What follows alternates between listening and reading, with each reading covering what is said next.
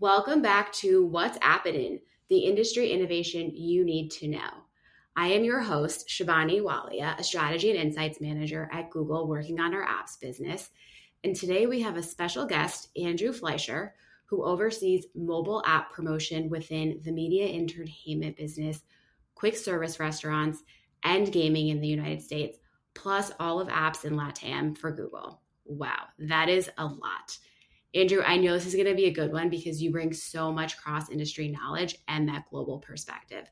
Thank you for joining us today. Thank you so much for having me. We are going to kick off with our go to warm up. What is your favorite app and why? I've obviously gotten this question a few times. Um, I'm going to stick with my go to answer. It's Twitter. The reason why Twitter is my favorite app, um, it gives me the information of what's going on in the world. It provides me a sense of community. Uh, and it's also where I find a lot of my information on sports, such as stats and scores, which I'm incredibly passionate about. It's funny that you mentioned sports because that is actually our topic for today. So, the Super Bowl was just a few days ago here in the US. And yes, I probably could sit here and talk about the halftime show for hours but we have to discuss how sports betting reached an all time high. The industry is really taking off and it's truly bananas. There were an estimated 31 million Americans who placed bets on Super Bowl Sunday alone, and that's totaling over $7.6 billion. Like, that's crazy to think about. I know that you live in Connecticut where sports betting is legal and you are a, diehard sports fan. We are all consumers first. So I do have to ask you do you bet on sports? And can you tell us about your journey while watching Super Bowl Sunday? We want to hear it all.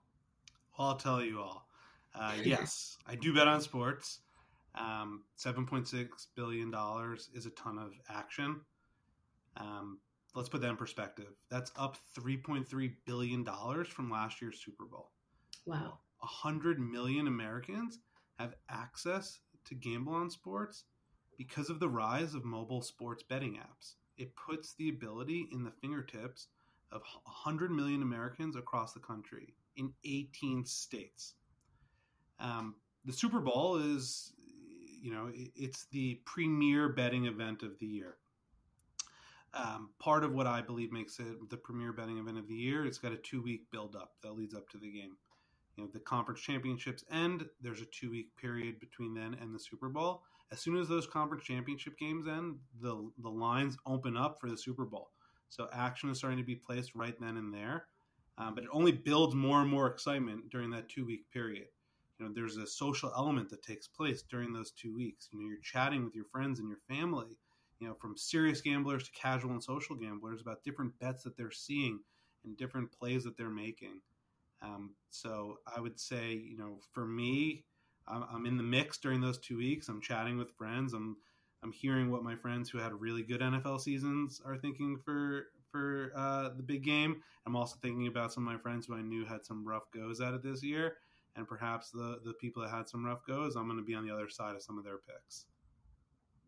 Yeah, you you just mentioned. I think it was what that there was a 3.3 billion growth in year over year. What role does apps play in that?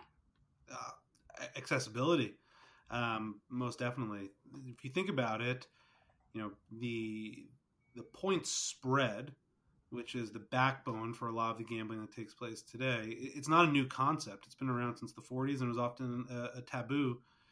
Um, topic and you know sports betting existed underground until you know legalization took place at the supreme court in 2018 and now that it's become above above board and above ground and it's legalized these mobile sports betting apps have taken off. And it puts the ability to gamble uh, from the comfort of your home on your couch to 100 million americans. Yeah i mean my phone is always by my side so I definitely could not agree more. It's a great way for engagement. Sports betting, right? And sports, it's a year round thing. We just finished the Super Bowl, but we do have March Madness coming up. What advice do you have for brands today to capture market share on this growing industry? Absolutely. Well, you you hit on a interesting point. Your phone is always around. You know, we we engage with our phone on average over 2,600 times in a day. Um, wow. And I imagine, you know, I would love to be part of a research study to see how many times I grabbed my phone during the course of the Super Bowl because mobile sports betting changed the way we can wager on sports. You know, historically, it, it was uh, you had to go to a retail betting establishment and exchange cash. And mobile sports apps have changed the game. Whole full stop. You have the ability to place live wagers on the outcome of a given play. The pace at which you need to transact on that wager is far too quick to be able to do that in a retail sports book. You have to be doing this from your mobile app. Um, now, I went off on a little tangent. So, to get back to your question around advice that I have for brands to capture market share as we head into March Madness and my favorite event of the year, which is the Masters that takes place at Augusta National Golf Club. You know, I, heard on CNBC 99% of all sports gamblers will lose.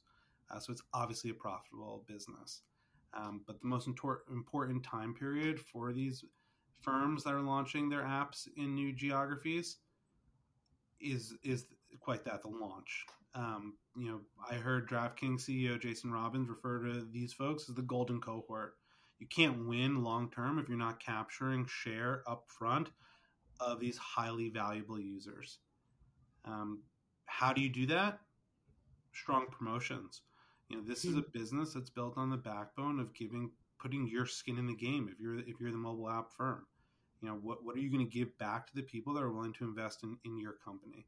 Um, and we saw this in the state of Michigan uh, last year during the Super Bowl. You know, there were 10 apps that were prevalent.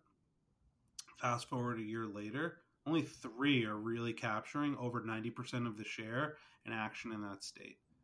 Um, so the launch period is incredibly important. You know, California, which is the seventh biggest economy in the world, has yet to legalize both retail gambling, sports gambling, as well as mobile app sports betting.